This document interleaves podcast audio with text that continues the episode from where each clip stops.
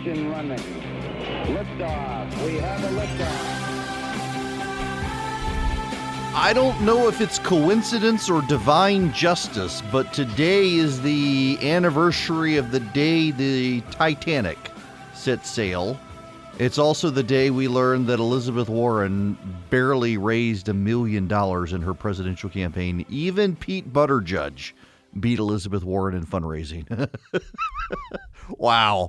Welcome. It's Erick Erickson here, News 95.5 AM 750 WSB. The phone number here, 404 872 0750 1 800 WSB Talk. Yes, yes, William Barr the Attorney General of the United States suggesting that the president's campaign was improperly spied upon by the FBI. It is important to note a couple of things. One is he walked back the spied on rhetoric to improperly surveilled, but at the same time, uh, he's also noting that, in fact, he thinks they might have been looked at improper. Might, he might have been looked at improperly. Let me play you some of the audio. You heard some of it from Chris Chandler on this. Um, Spying on a political campaign is a big deal. It's a big deal.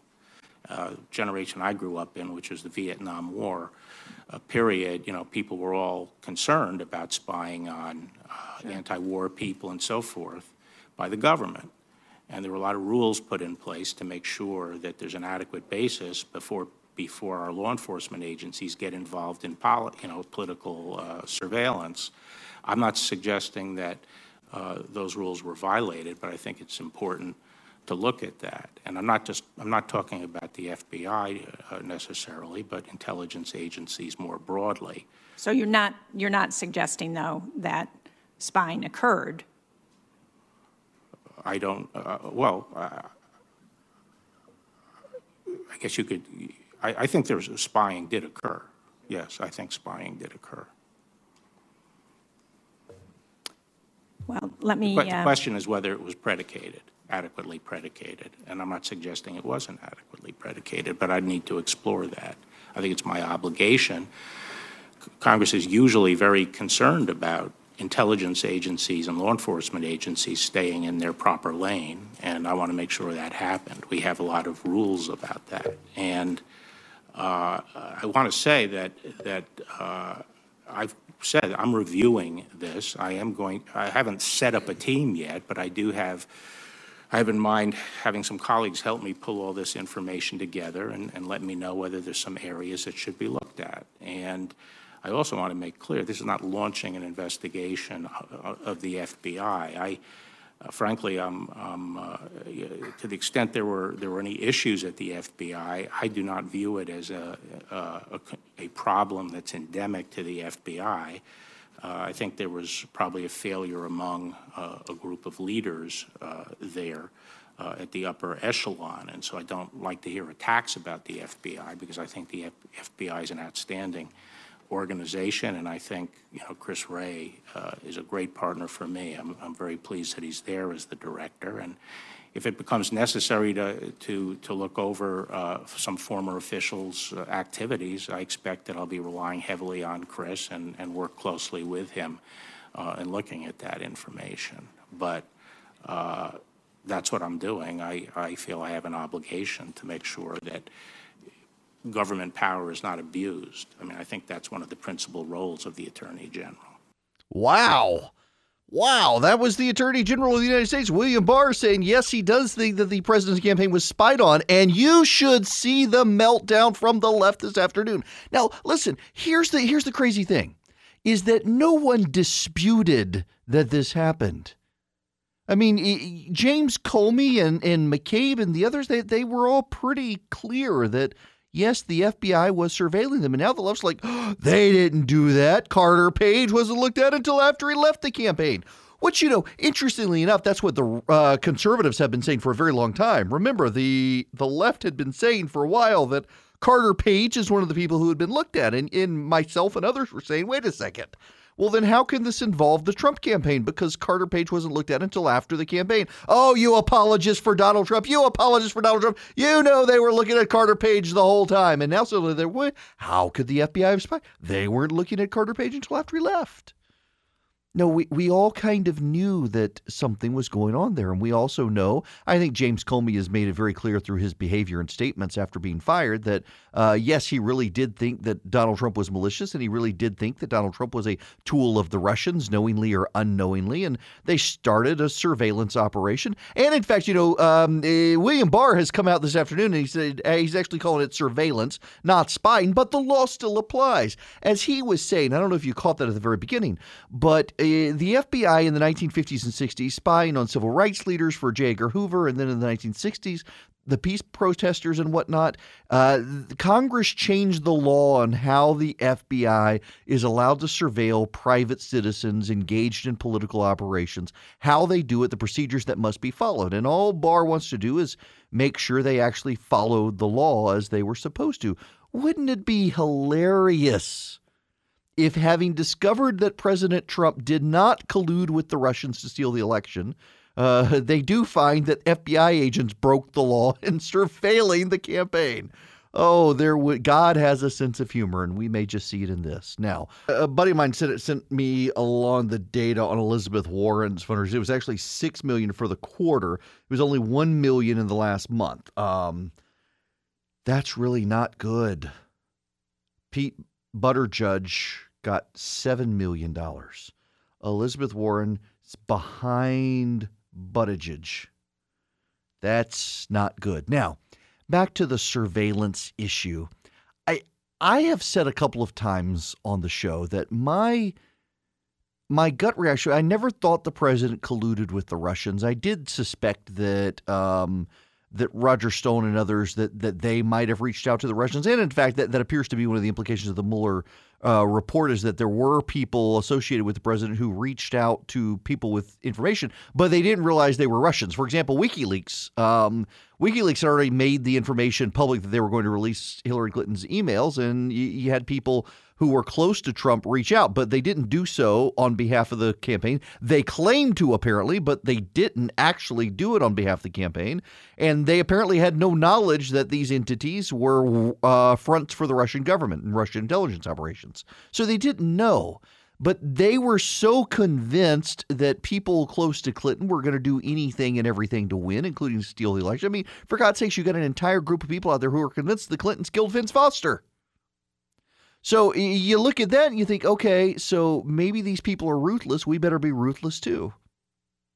So th- these associates of the Trump campaign who gave the Trump campaign a black eye through their behavior, they were looking through the lens of the other side really is awful and ruthless. Therefore, we need to do whatever it takes to stop them. While that was going on, you had pretentious little preening jerks like James Comey and Andrew McCabe and others in charge of the FBI.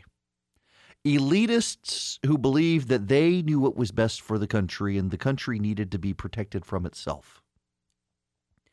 And they viewed Donald Trump through the worst possible lens.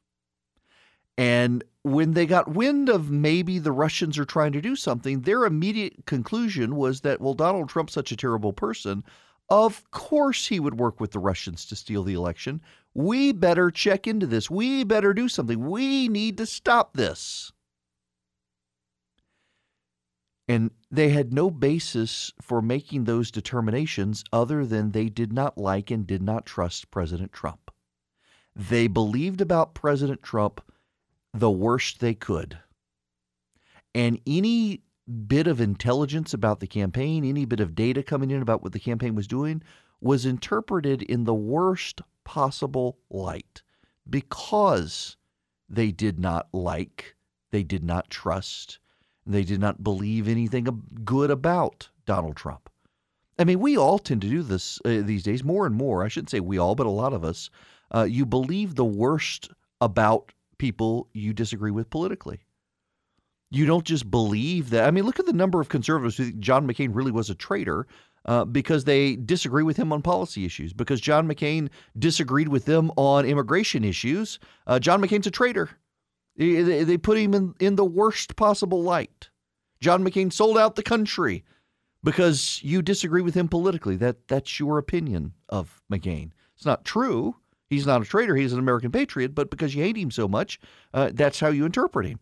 In the same way, James Comey hated the president so much uh, that he believed, was willing to believe, that the president colluded with the Russians, and it turns out that wasn't true. But it does make you wonder if they really believed that the president was colluding with the Russians, who could they trust? We're the good guys. We're the honest. We're the noble guys. We're the band of brothers. So let's investigate. So the question is did they go through the proper channels or did they just assume the righteousness of their cause? Everyone would naturally agree with them and they pursued it. That makes them the bad guys, not the president. I have a napping pillow. I know it sounds odd, but I have a pillow, and when I take a nap, I nap with it. In fact, you know, I've mentioned the Calm app to you guys. When I nap, sometimes I'll use the Calm app, and this pillow makes it fantastic. It is my butterfly pillow. 63% of Americans sleep on their sides. And, you know, if you go to the store, you'll see really firm pillows, somewhat firm pillows, soft pillows. Well, my butterfly pillow gives you support in the places you need it most. It keeps your neck and your spine in alignment throughout the night, even if you switch sides. My butterfly pillow has patented sleep technology. It elevates your head to where you need it. It includes a place even to fit your arm and a pillow and a pillow for your ear. It's soft, it's comfortable, even if you stay in one position all night.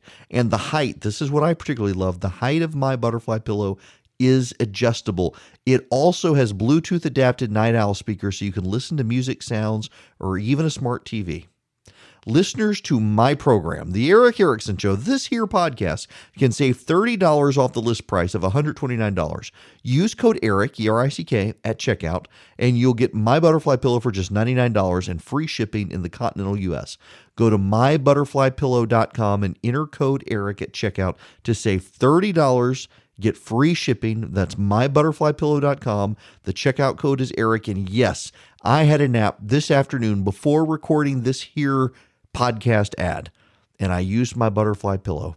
I turned on the Calm app and I slept a hard sleep for 30 minutes. You know, it was one of those naps where you you actually it's enough time, but not so long that you wake up super groggy. I was refreshed. It was relaxing. It was great. All thanks to my butterfly pillow.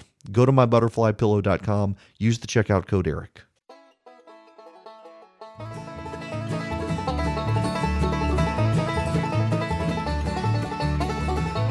All right, the phone number 404 872 0750 1 800 WSB Talk. Ohio, the state of Ohio, its legislature in the last 30 minutes has passed fetal heartbeat legislation, just like Georgia passed. Wonder how their film industry is going to do. Hmm, I bet it'll well not do nearly as good as Georgia's. Why? Because Georgia has better tax credits than Ohio has when it comes to those sorts of things. Now, what are we going to talk about? I know what we're going to talk about. We're going to talk about Lucy McBath because I just find this hilarious. Lucy McBath beat Karen Handel. Karen Handel, by the way, is going to run again. She's gotten a number of endorsements. Um, Lucy McBath is now the congresswoman, uh, gun control activist, social justice activist. She's actually very personally personally nice. I've been in several green rooms with her, but uh, her politics are very, very, very to the left. Not really a good fit for her district, actually. Uh, her district was just uh, overreacting to Trump, and the RNC bailed on a ground game to help the Republicans. That's not going to, they're not going to make that mistake in 2020. Uh, McBath, though, doesn't actually live in Georgia. She lives in Tennessee. And she comes, she keeps a place in the district. She keeps a place in the district, but she didn't really live there. And the uh, Republican National Committee or the Republican Party of Tennessee won, I'm not sure which, maybe the Republican Party of Georgia, one of them, they sent a big package of Tennessee stuff, Tennessee barbecue and all, uh, to Lucy McBath's house in Tennessee. And guess who signed for the package? Lucy McBath. So on the weekend, in Tennessee at her house, Lucy McBath signed for her package of Tennessee barbecue, uh, which begs the question of does she really live in Georgia? You know, Cobb County rejected her homestead exemption, meaning Cobb County doesn't believe she lives in Cobb County. Uh, I think she's going to have to do something. I, I listen. Local media in Georgia is dying. We have the AJC, we have WSB. Uh, there's not a lot left. And there's only so much bandwidth for local media. And I talk about this Lucy McBath story, but even I have to talk about other stuff. If I talked about Lucy McBath every single day and not living in the state, people get bored. but there isn't a ton of coverage of this issue, and there should be more from other media outlets besides myself. She really doesn't live in Georgia. If uh, just ask yourself this, even about local media outlets here in Georgia. If Lucy McBath were a Republican, do you not think this would be bigger news? That a care package was sent to her in Tennessee and she signed, not her husband, not children, not not, not other relatives, not not not parents, not uh, brothers and sisters. Nope, it it's her. She signed for it at her home in Tennessee. I suspect that it would be a huge, huge story if a Republican did that. I, I really do. And I think it is an example of the media oftentimes being very sympathetic to Democrats in ways they aren't with Republicans. I mean, take uh, look at the, the coverage Jen Jordan has gotten from the state Senate. My goodness, almost every single day. There's some uh, glowing profile of how she's testified before Congress. She's done this.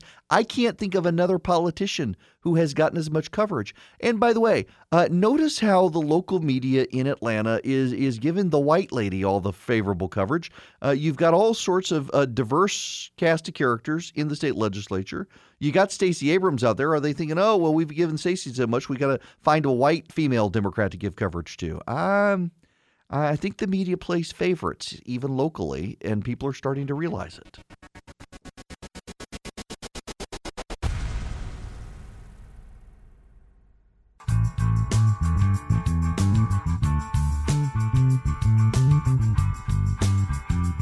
It's Erick Erickson in Atlanta's Evening News. The phone number 404 872 0750 1 800 WSB Talk. Let me read you a tweet. Trump's refusal to concede the election if he loses proves he is a petty man uninterested in our national stability. Stacey Abrams tweeted that. Stacey Abrams tweeted that. Stacey Abrams, a woman who refuses to concede the election from 2018. Tells people she won, tells people that she w- was robbed. Uh, you know, she tries to make two very different uh, competing claims. One, that there was historically high turnout, that she turned out uh, a, record numbers of people, and yet uh, the vote was suppressed. Nobody calls her on that because you're racist if you do. Nobody wants to call her on that. Her refusal to concede. I, so can I run a theory by you? And, and, who knows? I mean, maybe the moment I, I stop talking, she'll come out and declare for the Senate and prove me wrong. But I actually, the more I think about it, think that Stacey Abrams is going to run for the presidency and not the Senate.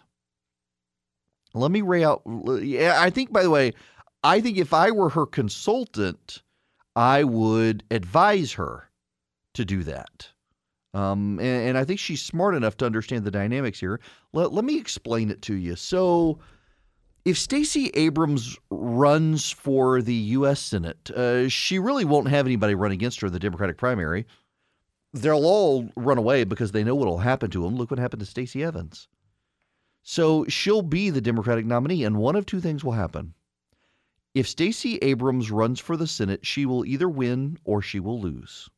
Now, that uh, sounds trite, superficial, not a deep analysis, but bear with me here. If Stacey Abrams runs for the Senate and she wins, probably means President Trump loses. Because if Abrams wins the Senate in Georgia, the Democrats probably win Georgia in the Electoral College for the presidency. Same dynamics there, if not even more passion against the president. So if Stacey Abrams is able to drive enough people out so that she can overcome David Perdue, who's fairly well liked in the state, then that means that uh, the president probably is toast. That then puts a Democrat in the White House. What Stacey Abrams really, really wants is to be governor.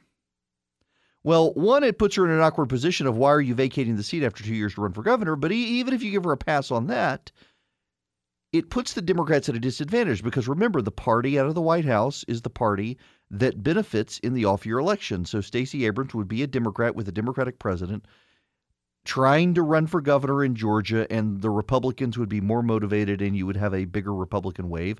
Suburbs would turn back to the GOP. I mean, don't don't discount me on this one. Uh, yeah, all of your elections benefit the party out of power, and so it would put her at a real disadvantage to run against Brian Kemp's reelection. But if Stacey Abrams loses her Senate race, then she's suddenly vulnerable. She's won she's run two statewide races and she's lost them both. There are a lot of Democrats who already resent Stacey Abrams. They never liked her to begin with, and they will begin to come out of the woodwork. She lost the governor's race. She lost the Senate race. She can't be the nominee in 2022. It would scrap her chances. I mean, it would really hurt her. She would would be in a dogfight if she even ran in 2022 if she lost a Senate race. But what happens if she runs for president? Well, going into it, everyone would generally know she's not in it to win it. So she wouldn't get tarred with this perennial candidate stuff that a, a, lot of a lot of candidates when they keep running and running and running do. She she would be the message candidate. She'd be running for the cause. And so she would be forgiven by Democratic voters for running for the cause because she wouldn't be out there attacking anybody else. She'd just be out there running for voting rights and civil rights and and and Black Lives Matters and whatever else. And so they would forgive her that. And in the process, she could fundraise. And who knows, maybe maybe somebody names your vice presidential pick. No downside to that. And if not, in 2022, she's built up her war chest. She's built up her name ID. She's replaced Beto O'Rourke in the eyes of the media. And they come in in 2022 and give her nonstop wall to wall coverage. Makes sense to me. I think that's why she declares for president or, or nothing at all. And she sits back and says she's going to wait for 2022. I, I, I don't know that running for, for the Senate really helps Abrams. If she loses, there's tremendous downside. If she wins, she would have to explain two years later why she wants to walk away from that job and would be that would probably mean a Democrat would be in the White House and that would hurt her too. So I expect her to run for president or do nothing and just fundraise and complain and try to hurt Brian Kemp over the next three years. I want to just transition dramatically here to non-political story. The black hole. People have the scientists have taken a picture of the black hole. Looks like my heart. Um, it, it is it, it is a phenomenal scientific accomplishment. It is essentially 58 million years old. The picture we're seeing because of the speed of light it's just I'm y'all I'm I'm fascinated by this and, and you should be too. It it is an amazing accomplishment even if you even if you're not into science you don't understand it it's an amazing accomplishment. Scientists around the world were able to synchronize radio telescopes globally to continue zooming in on a particular spot, the center of a galaxy far far away. And they got us an image of something that was a long time ago in a galaxy far, far away. It, it just it, it's astonishing what they were able to do. And you know, it turns out that uh, Christopher Nolan in the Interstellar movie actually did a really good job of capturing what a a black hole should look like. If you go watch the Interstellar movie, it's it's it's kind of hard to comprehend. It's not my favorite Christopher Nolan movie, but they they worked and talked to a lot of scientists to try to get an idea of what a black hole would look like to the human eye. And now we've got a picture in reality of what a black hole looks like. And it looks pretty doggone close to what Christopher Nolan and his uh, CGI artists came up with based on talking to scientists. It is a, it looks like a donut, a lit up donut with, with a very black hole in the center. And it is a fascinating, I mean, you, you cannot understate the level of accomplishment and coordination to be able to get all of these different scientists and all of these different radio telescopes to all look at the same spot in the sky and produce that picture. I'm I'm just I, I could go on about it. There, there really is nothing more to say other than I am absolutely amazed by it. Uh, and and you should be too. There is other news. Bloomberg is reporting that Herman Cain's nomination for the Federal Reserve has run into trouble. Uh, only one more Republican senator needs to come out against him for his nomination to not have the votes. Uh, Herman apparently in a video said that his vetting process would be cumbersome. Uh, Bloomberg is suggesting that uh, his nomination is actually a trial balloon and the president may withdraw it. I do not know. I have not talked to Herman or the president on this, but it is very striking. Mitch McConnell, the Senate Majority Leader, has refused to endorse uh, Herman's nomination for the Federal Reserve. And now you've got uh, Murkowski from Alaska, Cory Gardner from Colorado, both coming out saying they are opposed. Uh, John Thune, the number two Republican in the Senate, saying that he doesn't know that the votes are there. And even the um, Alabama Senator Richard Shelby, Republican, is saying he's not sure uh, that he will vote for Herman. So, but you know, he hasn't had a chance to go to Washington yet to knock on doors and meet with members of Congress and sell them that he actually is capable of doing the job. Uh, but it seems like the Democrats want to go on a fishing expedition from the allegations that surfaced in the 2012 campaign. So the Democrats, if nothing else, want to use it as an opportunity to embarrass him. Uh, if he wants to go through the fight and and go through the confirmation hearings for that, God bless him. Keep him in your prayers. Uh, the Democrats just want to embarrass the president. And if they can embarrass another Republican candidate, it appears they could as well. But it is very striking to see several Republicans come out and say they're not so sure.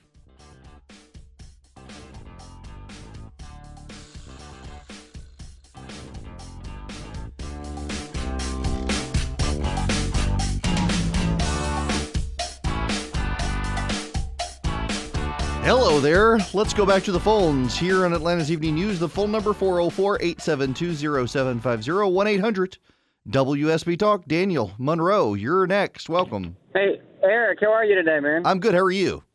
Good. I mean, I know you've been already talking about Stacey Abrams, and if I if I never heard her name again, I'd be a happy man. But that's not going to happen. um, uh, uh, I would see that. But anyhow, um, my thought, uh, and you can uh, share yours here, is why don't some other Democrats in the state of Georgia, I don't know what other prominent, you know, decent Democrats there are because there aren't any, uh, throw their yeah, name they don't have a deep to- bench. Uh, yeah. Uh, Uh, so here's my the theory. is look what happened with Stacey Evans. Um, a black activist harassed and hounded her, claiming she was racist for running against Stacey, uh, that it was the black woman's turn, and really made her life miserable. So you get a bunch of white people from the Georgia Democratic Party in the race. Suddenly, you're going to have Stacey Abrams uh, and her activists coming out saying, "Hey, look at all these these Georgia white Georgia Democrats. Um, they will make it a racial play." Get a get get uh, get a African American gentleman to run against uh, Stacey Abrams for the U.S. Senate seat. Force her to make her decision whether or not she wants to run for president or for senate. Well, you, then, you got to find that for person first, and they got to be credible, Yeah. and, and they're just not there. Right. Everybody's everybody's scared of the mob.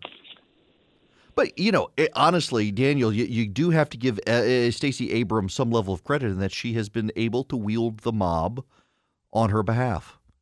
She, she really has. I mean, she she's been able to to generate a mob that harassed Stacey Evans, uh, caused all sorts of media stories, and showed up to try to vote for her. Uh, wasn't able to get it, uh, but came close. And the Democrats are they're kind of thinking at this point, you know, we've run all of these white Democrats. Maybe we need to run more people like Stacey Abrams. Um, maybe so. I don't know. We will see what she does. I just, I, I do think, though, that she's probably going to run for the presidency. Now, when we come back, we have got to switch gears up a little bit. Uh, I want to talk about the Family Policy Alliance here in Georgia. They are doing something. They are a conservative group and they're making Republicans really mad, and you should be glad of it. I'll tell you why.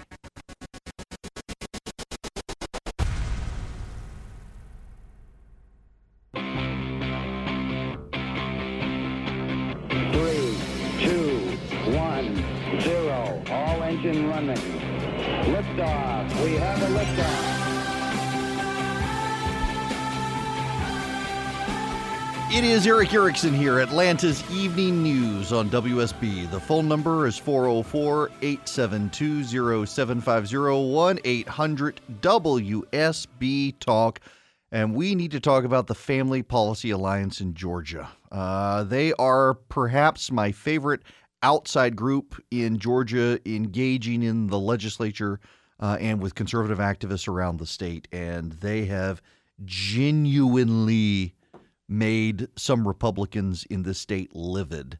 And it is a good thing. See, here's one of the things that you learn when you get involved in politics actively is you have a lot of outside groups that identify as progressive or conservative, um, but they're viewed by their own sides typically as team players. And the problem that you find, particularly, you know, during the George W. Bush administration, this happened with a lot of outside conservative groups, is they just became puppets of the party. So you would have conservative groups that would never dare hold their own side accountable. They would never actually stand up and say, wait, wait, wait, this isn't conservative. In fact, what you found more often than not is that you would have conservative groups saying, oh, this must be conservative because the Republicans are doing it. Or we got to protect these Republicans. Uh, I've I've in the past been very very critical of National Right to Life because they've they've given cover to candidates uh, that really didn't deserve cover because they wanted to appear bipartisan or they wanted to let some squishy bad Republicans get by um, because they view themselves as a as an entity of the Republican Party. Well, the Family Policy Alliance is making waves in Georgia because it released a press release announcing their targets for 2020, who they're going to try to find and recruit candidates to challenge. And it just so happens that two of the candidates on their list are Butch Parrish and Deborah Silcox. They just so happen to be Republicans. Republicans who voted against the fetal heartbeat legislation. Republicans who claim to be pro life conservatives who voted against the fetal heartbeat legislation. And the Conservative Party is, or the Conservative Party, the Republican Party, Republican leaders really, really angry with Family Policy Alliance for doing that. But God bless them for doing that. This is an example of why I support them. Uh, this organization is a conservative organization. This was their number one priority. These are candidates who said they were pro life and they voted against this legislation. They found excuses to vote against it. And so they're going to be targeted. We have not in Georgia had conservative groups willing to fight within the Republican Party to make sure that the Republican Party's elected officials actually honor their promises. And now we do. And Republicans in Georgia don't like it, but it is a good thing. We must have accountability in the state. We must have some outside groups who are willing to hold those they've supported in the past accountable. Now, uh, Family Policy Alliance has a, a very long list of Democrats that's being lost in the in the media narrative. We should point that out as well. That there are a number of Democrats, including Bob Trammell, the House Democratic leader, that they're targeting for 2020. But everyone's focusing on these Republicans as if you don't do that. You know, it's funny. So I was at the Capitol earlier today, and I was talking to some of the the senior leadership staff and one of the things they said that is no surprise to me is, is something, if you really think about it, you probably could have guessed, but a lot of people didn't see coming. So, what the new guys, the, the, the Kemp team, the the uh, Duncan team, and the like, they're hearing from people oh, we don't do that. This hasn't been done. Nathan Deal never did this. Casey Cagle never did this. You you can't do this. And it's not that they can't, it's just that they haven't done it before. And now you've got new guys coming in who haven't been fixtures of the system for decades, and they're doing things differently. And in doing things differently, they're they're doing things they think are best. They're keeping their promises. And that's not a bad thing. But we're also seeing this with attacks on the outside groups, like with Family Policy Alliance getting blown up by Republicans. You you can't do this. You're you're on our side. You can't come after Republicans. Well, they're they're not on the Republican side. They're they're on the side of conservatives. They're they're on the side of issues that they care about. They're they're on a policy side. They're a conservative family policy alliance. They support family policy, conservative family policy. School choice and pro-life issues are right in their wheelhouse. And here are two Republicans who have consistently opposed them on these issues despite campaigning in favor of those issues and so now they're coming to take them out if they can in a primary. And I will gladly help them do it because Republicans must be accountable. If they're not, if we don't hold them accountable, the voters will for breaking their promises. And the silly thing is is making the the heartbeat bill the hill, hill to die on for these Republicans. There is not in any swing district in this country any politician who ever lost for being pro-life. You cannot find the district. There are plenty of swing districts with pro life politicians who regularly vote for pro life bills, who Planned Parenthood and NARAL come after every election cycle, and they've never lost for being pro life and yet we had a handful of Republicans, and even some of the ones who voted for it, some of the ones who voted for it, they were too intimidated. They had to vote for it. They felt the pressure. They didn't want to. They were trying to get out of the vote. The speaker dragged it out until Friday afternoon to try to help as many of them be able to walk away from it as possible. It didn't work, and they don't like to be held accountable. They, they love to campaign and say, I love Jesus and babies, but God help them if they ever have to vote for Jesus and babies. They will complain and moan and try to weasel their way out of the vote. We need some accountability on our side. And so kudos to the Family Policy Alliance for standing up and saying we are going to hold these people accountable for breaking their promises.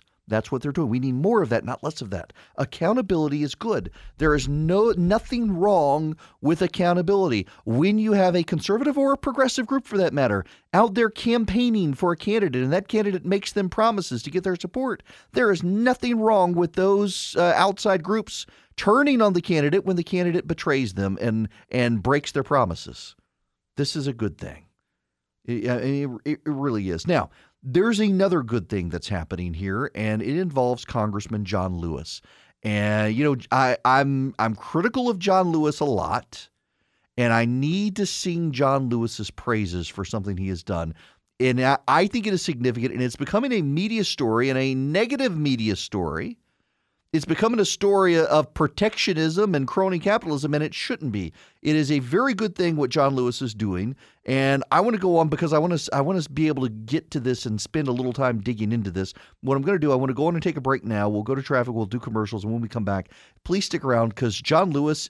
Every conservative should be standing up and applauding this thing John Lewis is doing in Congress right now. You guys, my family has become dedicated users of Calm. Calm is an app, and Calm puts my kids to sleep at night. It, it really does put my kids to sleep at night.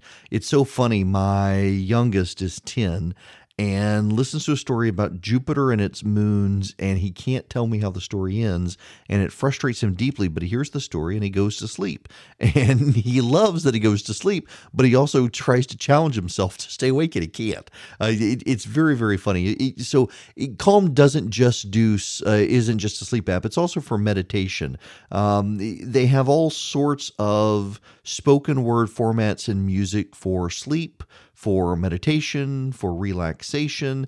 They've got guided meditations on issues like anxiety, stress, and focus, including a brand new meditation each day. If you head to calm.com slash Eric, you'll get 25% off a Calm premium subscription.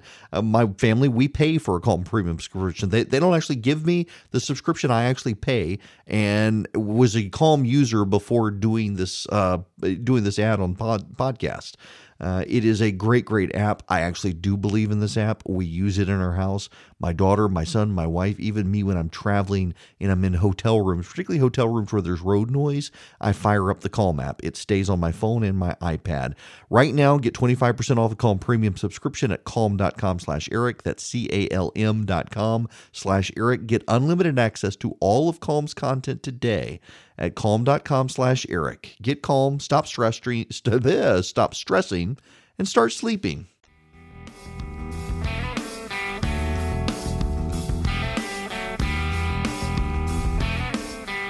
All right, hang on before we get to calls here in Atlanta City News. Welcome back. It's Erick Erickson, and the phone number is 404 872 0750 1 800 WSB Talk.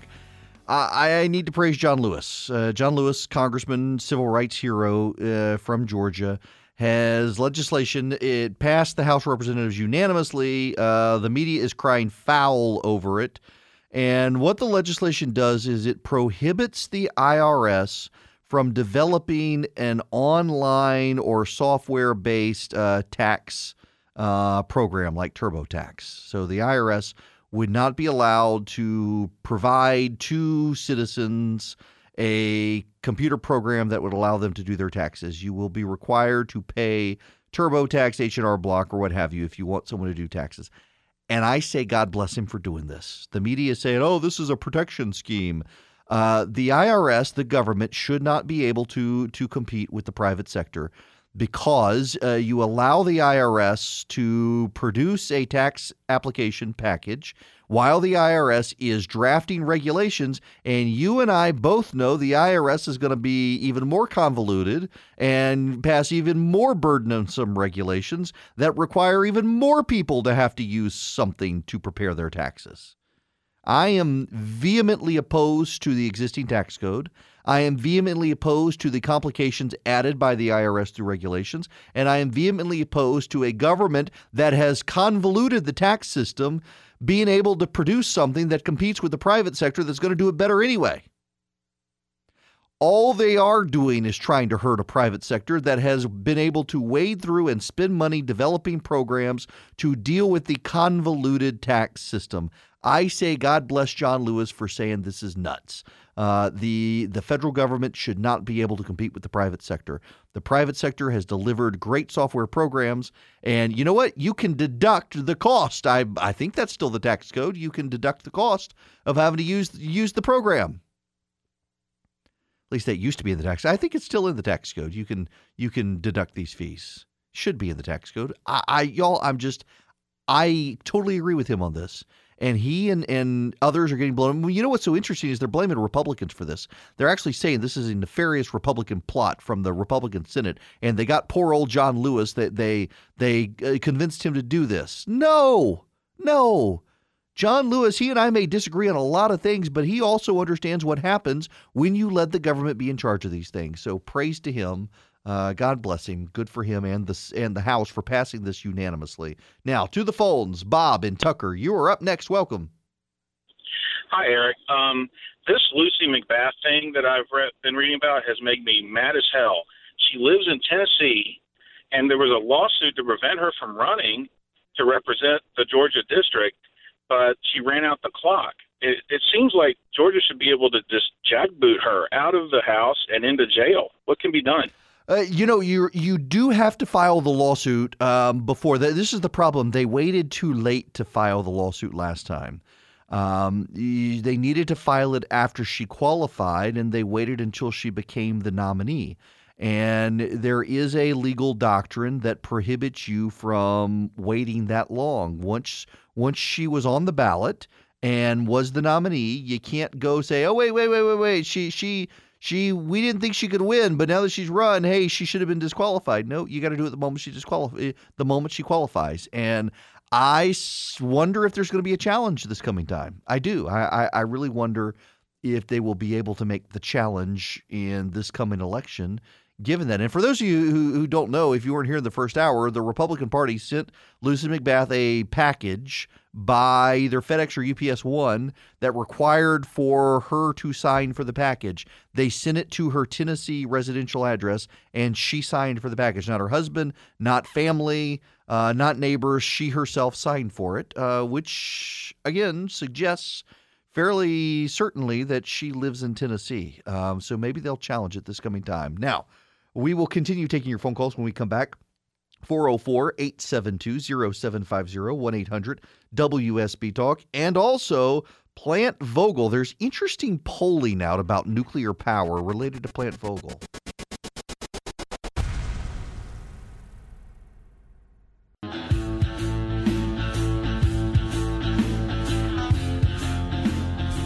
I have a full blown case of dad brain today. You got to. I got to apologize. You don't have to apologize. I've got to apologize. I literally have had to write down. I typically do the entire show, and whatever's on my mind, I talk about. Believe it or not, that's what I actually do. I've had to actually write down the show points that I want to talk about today because I cannot remember them. I, I, I this has been a grueling week. Um, kids and soccer practices and everything else. Yeah, may, yeah, maybe I should do that every day. You know what? Maybe never mind. I, I can't say that on air because I'll get fired. Um, nonetheless, uh, you know that picture of the black hole. Um, Okay, now we got to talk. Bear with me, those of you who are on the phones. Just give me one minute to make this point. Uh, Plant Vogtle. Yeah, so Plant Vogtle nuclear power plant. There was an op-ed in the New York Times over the weekend that's actually really good. That for progressives who really do care about climate change, you're not going to solve the climate crisis in the United States or anywhere else unless you start phasing out coal power plants.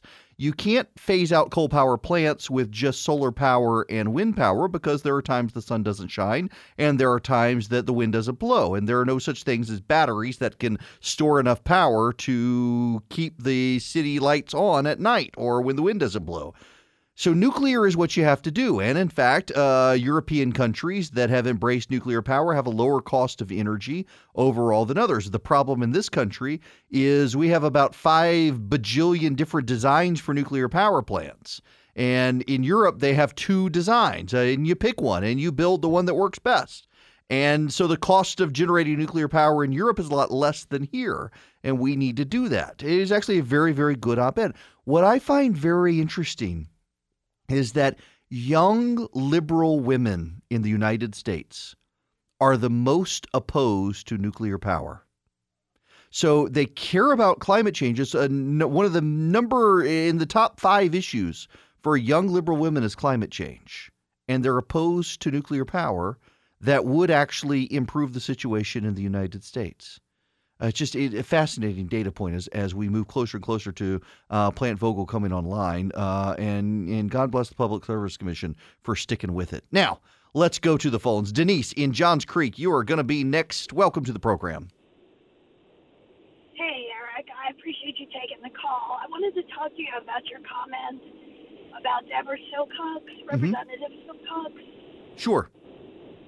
And I, my point is, is that I think before the Republicans to start, you know, pulling people to run against of what I would consider a very strong legislator, um, just because of this particular issue, is one to find out why she voted the way she voted. There may have been provisions in the bill that she didn't agree with or whatever. Um, and second, to really look at the totality of her voting record. What other legislation did she pull through? What did she What did she vote for? What did she vote against? I, you know, I mean, we lost the House, you know, this this year, and I think we need to be really careful and not be short-sighted about Denise, I, I, actually think you make a very good and fair point, uh, and I don't actually disagree with you. Um, but uh, what I would say is that this is not the Republican Party, and it's not the voters. It's a conservative group that cares about two big issues: uh, school choice and um, abortion. And so, yes, I agree with you. The, the Republican Party should not try to find someone to run against Deborah Silcox. Hundred percent agree with you. And I agree with you that uh, the voters need to look at the totality of her record and say, okay, I disagree with her on this one vote, but overall she's good. Uh, she would win this seat in the general election against the Democrat. Maybe we should keep her. But I actually completely agree with Family Policy Alliance saying, you know what? This is our issue. She said she supported it and she voted against it. Therefore, we're challenging her. And I think that there have to be accountability groups out there, and you may disagree with their their accountability group. You, you may say, you know what, uh, that's too single issue for me. I'm not going to support you. I'm not going to give you money. That's totally fine. But I think we need accountability groups like this. We we need a, a version of Club for Growth in Georgia. We need uh, social conservative organizations in Georgia. Listen, I think if you're a, a, Republican legislator and you campaign as being super pro life, we get the most pro life legislation that we can possibly pass in Georgia. It goes to the governor, and you've refused to vote for it after campaigning for years saying you're pro life, then yeah, I think the pro life groups have a right to say, you know what? You've been lying. We're going to hold you accountable and see if they can beat her. And if they can't beat her, okay. The voters did, uh, Denise, as, as you've done, and said, you know what? The totality of her voting record is great. We're going to keep her, even if we disagree on this one vote. But that's not the purpose of these organizations. These organizations have one or two issues. Uh, and I think it's good that we do because it does really incentivize holding legislators accountable. Now, I need to mention something that is, it weighs heavy on my heart. I just actually got an email from a listener who listens to the podcast uh, from Ohio, I believe, wanted to know if I was going to the Masters. And apparently, I, I don't have any listeners who love me enough to take me to the Masters. And that, that weighs heavy on my heart that none of you love me enough. I, I know there are those of you who, who have access to those tickets, and you just don't love me enough. And I understand. I understand you have more priorities. I understand you have have people that you prioritize more than me, the guy who keeps you company and gets you home every evening and reads the radar for you just so you know when the tornado is going to come blow away your house or the hail is going to fall on your car when you're stuck on I 285. I, I, I get it. I get it. I'm just saying. I just, I thought I meant more to you. I really, I honestly, I had the opportunity to go last year and I couldn't because my wife had invited people over and I didn't know. So I committed to go at the last I couldn't. Oh my gosh. A buddy of mine just texted me and said, I'm going right now. Really? But not with you. And he's a pastor. Wow. Wow. I'm going to have to pray for his soul.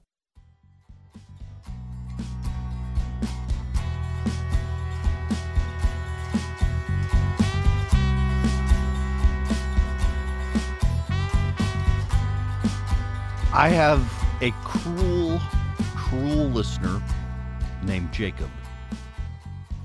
And Jacob has emailed me to tell me that he has tickets to the Masters and he's not taking me. He's taking someone else. And that in November he found a bottle of 15 year old Pappy Van Winkle and bought it for himself instead of letting me know where it was. I, I tell you, the selfishness. and then Randall emails me and says he's been six times. That's all right. I didn't want to go anyway. My allergies are too bad. Y'all, I'm starting to think Aunt Becky isn't quite right in the head. Uh, Lori Loughlin apparently believed that the prosecutors were bluffing when they offered her a plea deal. She actually believed the prosecutors were bluffing, which is why she did not take the plea deal. Instead, when she rejected the plea deal, the prosecutors charged her with money laundering and wire fraud as well. They have upped the charges, and she will now probably go to jail like Martha Stewart did. She doesn't, and you know, so there was a great, great, great, great article in The Atlantic uh, written by a woman who had been a college counselor at a ritzy private school in LA. And she recounts that at a different school, I don't believe it was her school, at a different school, a counselor called the University of Southern California and said, There's got to be a mistake. The Loughlin girl, she's not on the rowing team. So, how could she have a scholarship? And the university started digging into it. And the, the girl's father, who's the designer who did all the stuff at Target, uh, he showed up at the school demanding that the counselor be fired, caused a scene. And in fact, uh, this is how the prosecutors were able to amp up their investigation because he caused such a scene at the private school and no one did anything. No one questioned him. They were able to dig further. Uh, so she and her husband, they probably should go to jail. Felicity Huffman, she took the plea. Uh, but these others, they don't want to. It was a fascinating article in The Atlantic. I'll try to remember to push it on the Twitter feed. And I will see you guys tomorrow.